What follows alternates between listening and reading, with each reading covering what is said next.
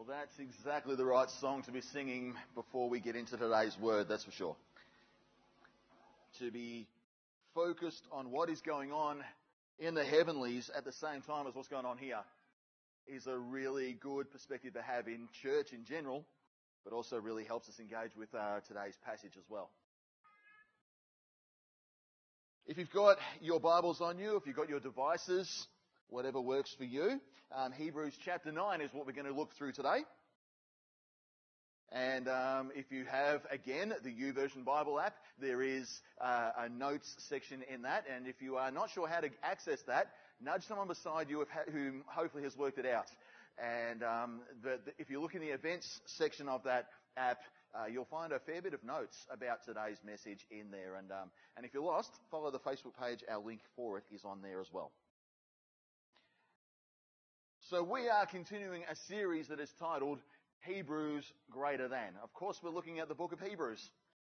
And, um, and uh, uh, we have been, um, at the moment, we are in the middle of, of studying some key elements of the work of Christ as our high priest. And I made this statement last week that I, I believe that understanding Jesus this way deeply matters in how we understand Christ, in how we relate to Him, in, in how we, we, we deal with Him on a daily basis, in how we understand what is going on between Him and the rest of the Trinity and the ministry that is going on. It's deeply important that we understand who Jesus is in this regard. It adds weight. It adds substance to this idea of just, yeah, Jesus died for me. How does that work? Priest is where it's at. The understanding of him as a priest really matters here. Now, we learned last week that a priest, as it was understood in the Old Testament, had a higher standard of living than literally any other human on earth. It was a really high thing.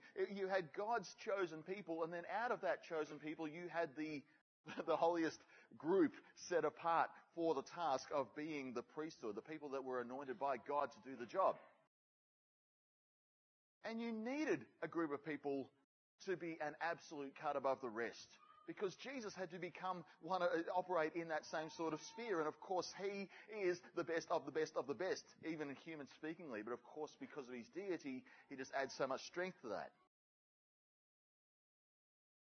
They were set apart for the purpose of ministering in a sanctuary. Their role in God's community was one of mediating a covenant that existed between God and His redeemed covenant people. And this old covenant, and this covenant in the Old Testament had two major expressions. I referred a lot last week to the one that was made between God and Abraham.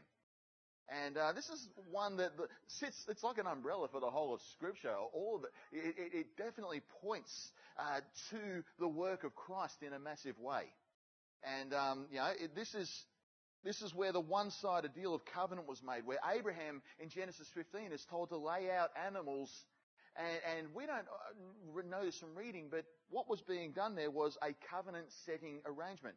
Cut animals down the middle, lay them either side. And what would happen is that a trench would form in the middle of those two places where the blood from all the animals met. And when a covenant was being made between, say, two kings,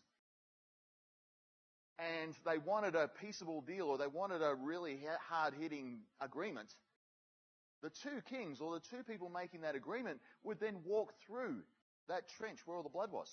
It'd wash up to their knees and it'd be, and the idea was that if I break this covenant, I understand it's going to cost me blood. And both parties would come to that agreement. And, and, and God tells Abraham to set up everything in a way that he as a human understood things to be, that a covenant was about to be made. But then we read that God passed through that thing. It was the, the, the, the burning pot that, that went through that, consumed everything. Why? Because it's like God walked through that, taking all the blood around his ankles, and said, Abraham, don't you worry about it. I got it all covered.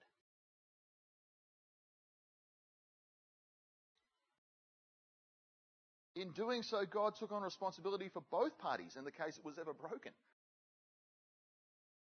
This points us to the work of Christ, who did in, fact bear the consequences of that broken covenant when man broke it.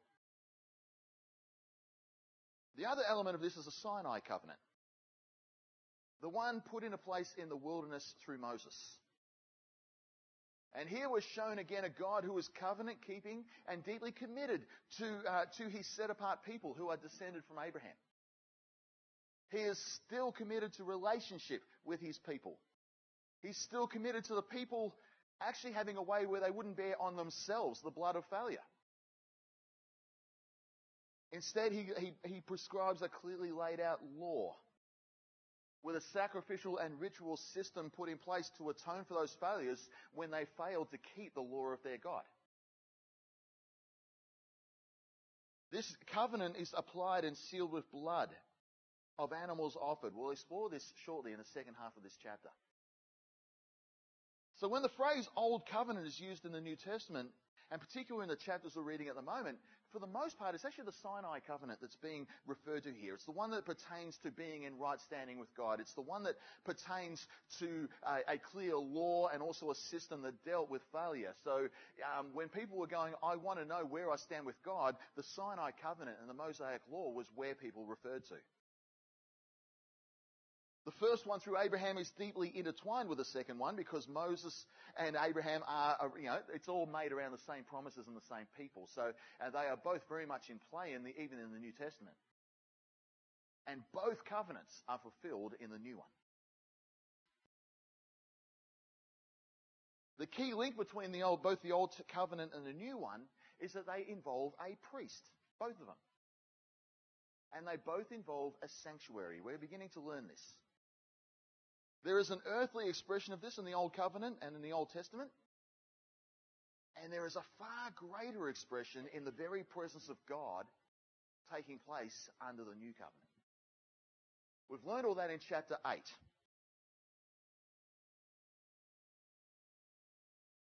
We'll look at the understanding today that both covenants involve blood. And that's an uncomfortable subject. And we're in school holidays, which is really bad timing.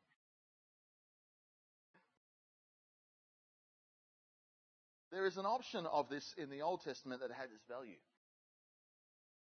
But there is a far greater option in the New Covenant as well. And that's what we're going to explore in this passage. So as we read today, you can read from your Bibles, but I've got some imagery to work with as we go verse by verse.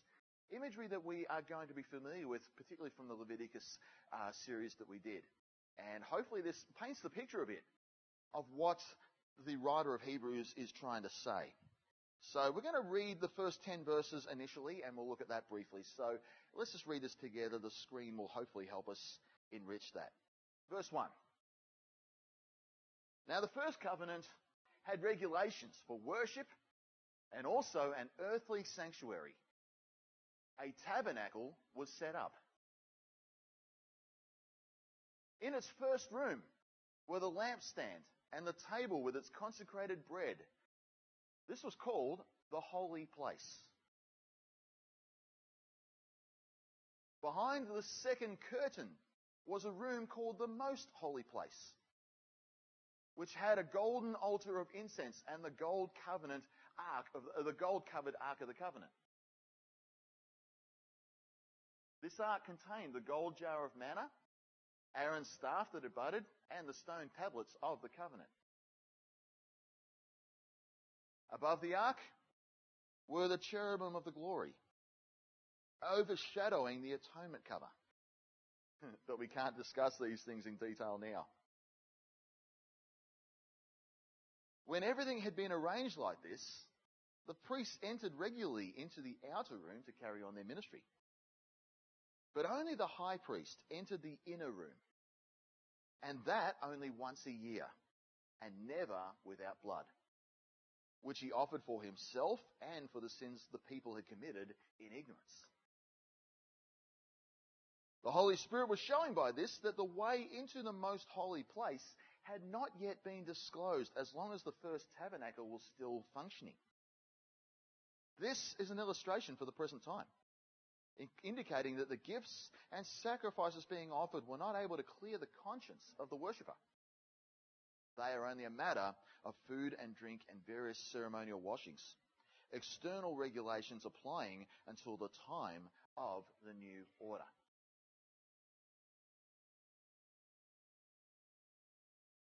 Now, I get the impression here that the writer wants to go nuts exploring all this further. It's like there's heaps of rabbit warrens, rabbit, you know, little trails that they could go on when they're talking about even the contents of the Ark of the Covenant. And just dissecting all those individual pieces and starting to flesh that out. But they're stopping. They're using a bit of restraint here because they want to make a simpler point. If you had your head down reading, hopefully the things being described here are a little bit familiar to us because the author is referring back to the tabernacle in the wilderness, which we explored in Leviticus, like I've already said. As they write this, we're called to consider some key things about what we already know. First, the sheer splendour of this whole thing. To us, it's just an apparent tent in the middle of the desert. But there is gold everywhere in this thing.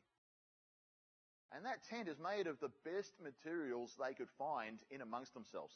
Whatever they could actually, you know, stick the hat around to find. Whatever best skins they could find. Whatever best uh, items and fabrics and, and, and, and, and furnishings they could find throughout the whole of the people. They gathered it together to make this thing. There's a room that can only be occupied by certain people, the priesthood. And another which simply cannot be entered willy nilly. Just once a year by one carefully prepared person. In both appearance and culture, there's a very palace like vibe to this whole thing. With the most holy place being the closest possible thing to being God's throne room on earth. Where the big lightsaber is? That's roughly where the most holy place sat in the in the in the um art, the drawing of this thing.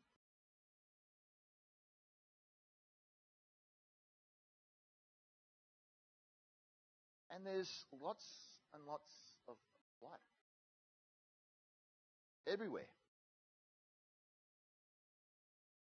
A constant reminder in their midst of the complete holiness of their God and King.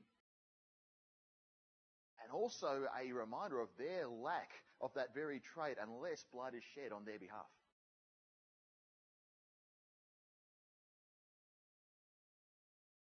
And there is significant ministry going on in the tangible and unambiguous presence of their God. God's presence is hovering over that thing day in, day out. And when it moved, everybody else did too.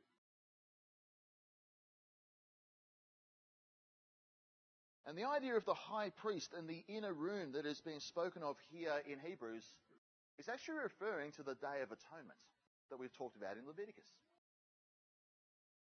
It's the day that the glory of God came and rested over what is called the mercy seat, the top of the ark.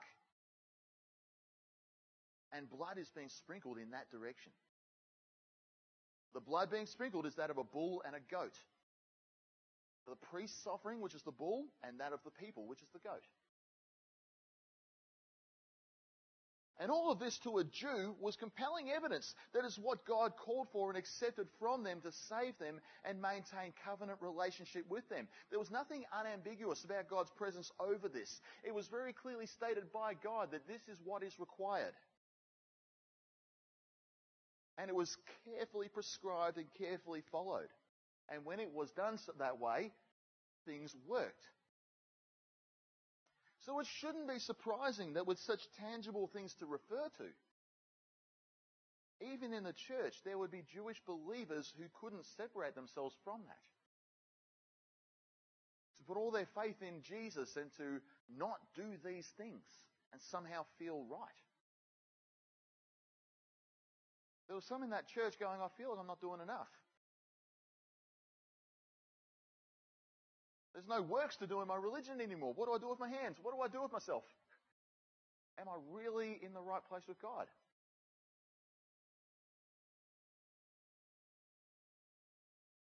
We know that even with the temple curtain torn, this occurred during, the Gospels tell us this happened at the death of Christ. history tells us that the priests were still plugging on with the requirements of the law.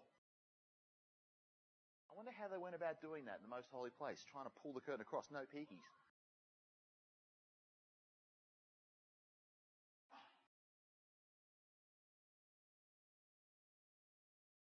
But our writer goes on to tell us that he, he outlines all the splendor of what's going on here. And then he says this that despite the sheer splendor of this venue and the two subsequent ones in Jerusalem,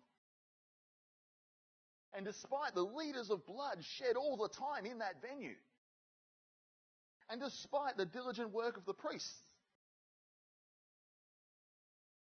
this whole system had significant limitations. It was still a veiled version of what Jesus would do in God's open presence. The glory of God would appear in a smoky haze in the earthly type. The priest was told to burn incense so that the glory of God came down and it was almost like a barrier, a shield between the two. It was a veiled thing because if you saw God in unadulterated glory, you could not.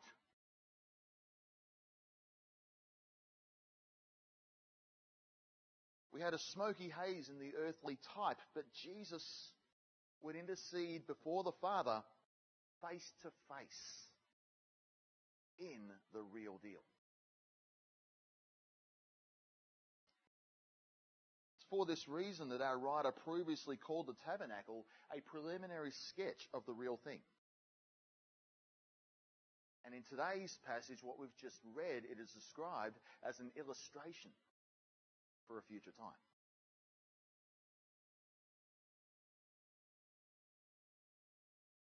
There was another major limitation that the new covenant could deal with so well. The old way had a system where you could take an animal to the tabernacle door. You could have it, your offering inspected by a priest. You get in so far to where that, that, that, compound, that compound was, was made up. And then the priest would take that thing and would offer it on your behalf. And you'd walk away. But it was quite possible that although that's going on behind you, you could still go back to your house racked and bound with guilt and shame. Still left with your own thoughts of failure. Ceremonially, you knew things were right, but there was still something about the old, old way where there was a very physical thing. Father, and he here is called Christ. This is his messianic name and presence being spoken of here.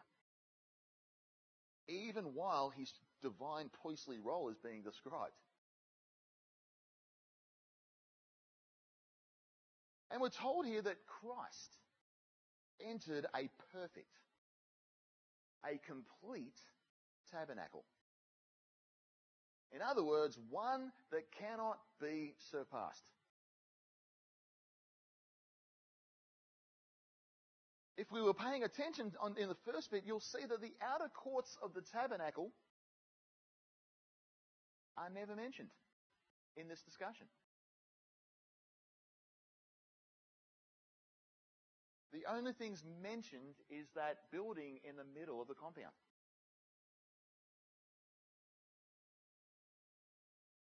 Because in the complete one, it's not needed. This is the location. And you'll notice the door and the altar there. This is the location where animals, animals are sacrificed. And it was as close as the general public were able to get to God.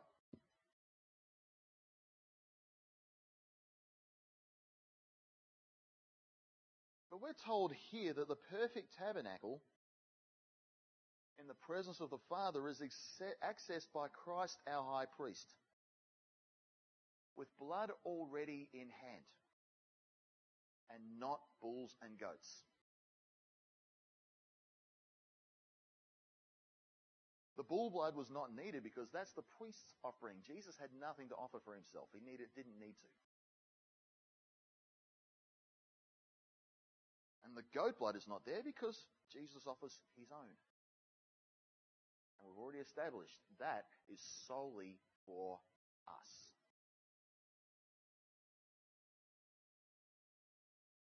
And only his blood can suffice in that perfect sanctuary.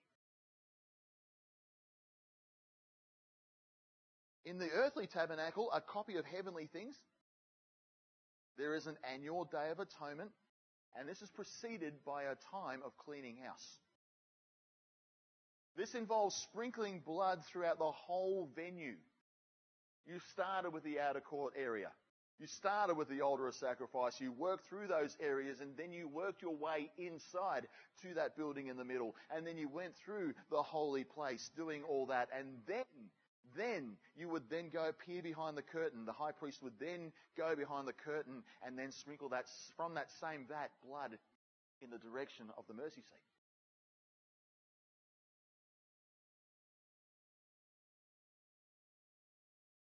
We're told here that there is a similar requirement in God's sanctuary. But mere humanity can't do it without stinking up the place. If the Day of Atonement points us to the cross, then we can see with confidence that the blood of Christ fulfills the requirement of what it called for in the heavenly sanctuary.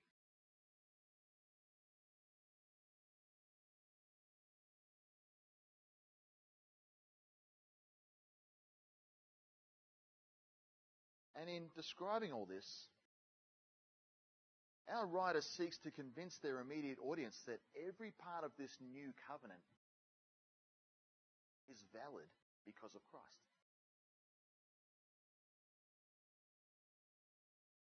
The old covenant called for atonement, and Christ fulfilled this for good. The old covenant called for sacrifices and blood, and Christ is shown to complete these requirements in full. The Old Covenant calls for acts of purification, and Jesus completes this requirement.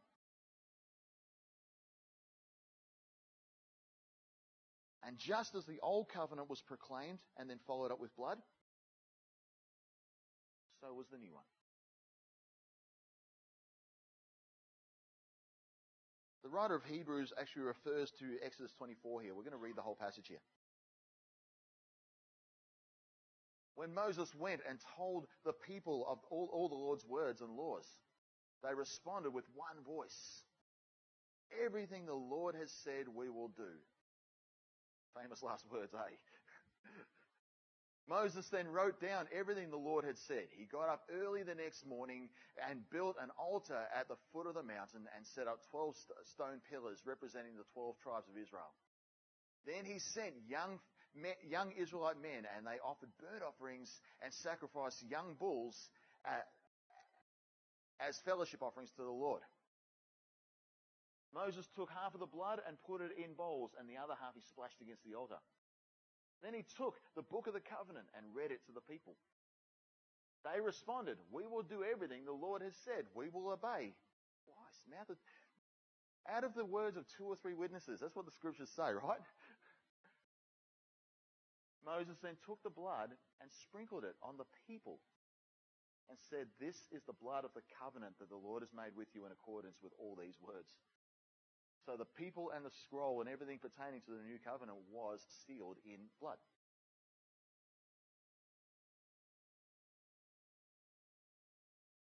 All the requirements of the old covenant involve the blood of animals to both seal and uphold. One day, God would uphold the consequences of broken covenant once for all. Humanity would pay in full through Christ the Son. And because of that same blood, the new covenant was sealed. And for those who would believe and those who would cling to Christ, not the law, to Christ, not the old covenant. To embrace this covenant anew, this new covenant in full. To see what was promised in Jeremiah 31 as now fulfilled and there to be taken hold of. This would accomplish great things. The new covenant comes with the ministry of the Holy Spirit. We saw that last week. No longer will you just say, call out, know the Lord, but you will know the Lord. There will be an intimacy with God that will be different to the old way. And because of this, the always elusive issue of clean conscience can now be a reality. Forgiveness means remembering no more.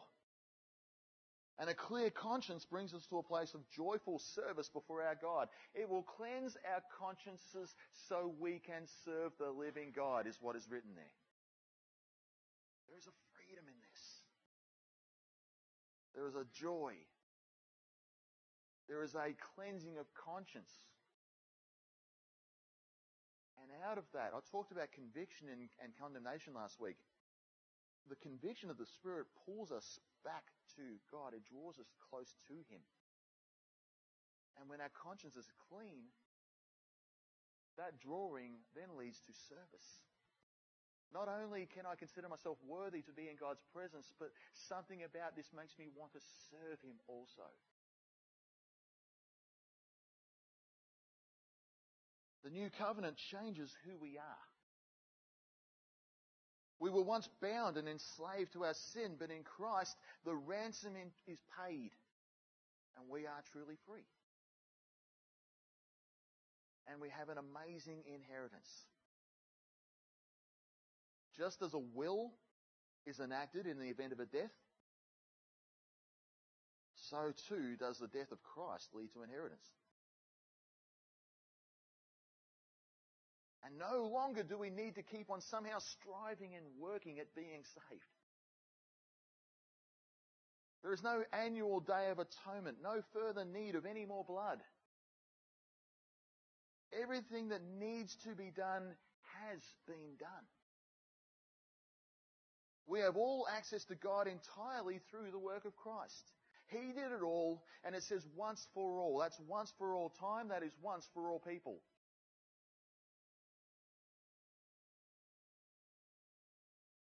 And while there's a hope in all that now, there's a future hope mentioned in this letter, which is something not mentioned all that much in the letter. It says there will be a day of reckoning for us all. We'll die once, there will be judgment. We don't like that word all that much. and there's Christians writing books trying to avoid the consequences of that, trying to tell us it's not as bad as it sounds. But our Creator, our King and Covenant Keeper, in light of all that He's done for us, has every right to have us face Him that way. But for those in Christ, this is not a day of fear, but of celebration. It's a day of salvation. Said he's coming for us who are waiting for him. And in other words, he's telling that church there, don't drop the ball. Wait. Look. Hold on to this new covenant. Put all your eggs in that basket. Go all in with Jesus.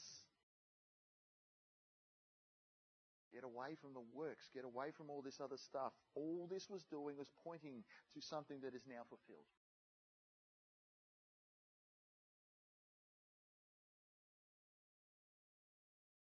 And your very salvation will come from there. There is a promise of return in this letter. And the new covenant will be sufficient for us on that glorious day. At this time, I'm going to take a moment for us to reflect on all this. Now, I've put this reflection in the Bible app notes to help you do this in your own time in addition to now. But we're going to come around the communion table in a moment. And I would love to do that with an air of reflection, an attitude of seeking, a desire to hear from the Lord in this process, in this time. For some of us, this might be a time where the Spirit actually gives us a sense of assurance that might have been eluding us.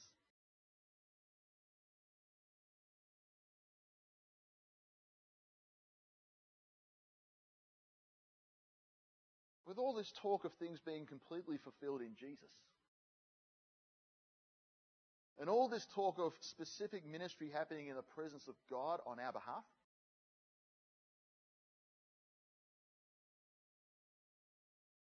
that all these things we read about in Leviticus is only a type of something that Jesus is doing in God's presence.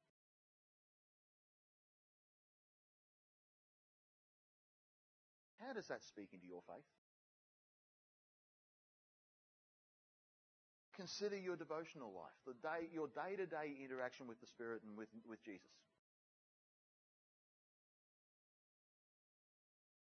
How does this speak into your expressions of ministry? Bearing in mind that all of life is a, is a sphere of ministry. How does it speak into the times you are distinctly aware that you are worshipping? But also understanding that our entire life is an expression of worship. And how does this speak into the confidence you have of your standing before God?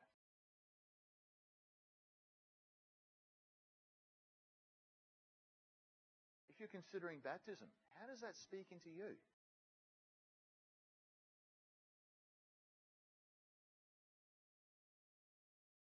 Some of us really walk in heavy doubt and am I good enough? What if I stumble?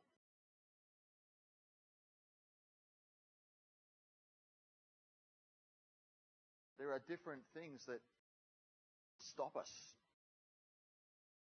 and it's not God stopping us from doing that. Some of it has to do with our, our, our own confidence in what Jesus has done for us. Some of us is some of it is losing sight of this once for all time sacrifice of Christ. Some of some some of it is under, is not understanding that Jesus has done a perfect work in heaven for us to purchase us, to pay the ransom for us. That you and I will never be good enough. But Jesus has done every perfect work for us. And the righteousness we have is only from what is given to us, not because of anything we have somehow earned.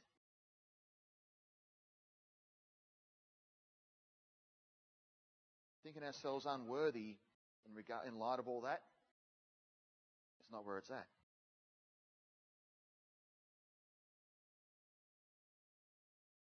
And when we read here of our very consciences being cleaned, with freedom to serve the living God, is that a reality in your life right now? Is your conscience being cleaned? Is the Holy Spirit doing a work where you can actually look in the mirror and go, My past is dealt with and done?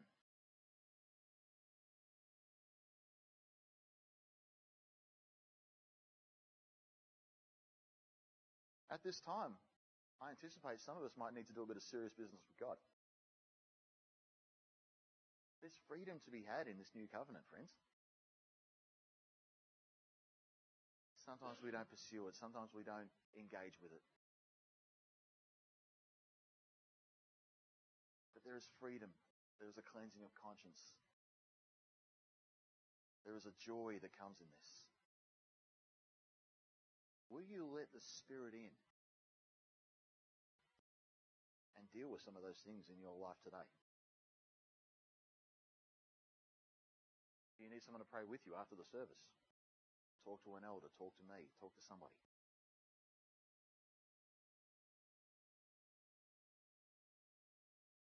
Let's reflect. Let's pray.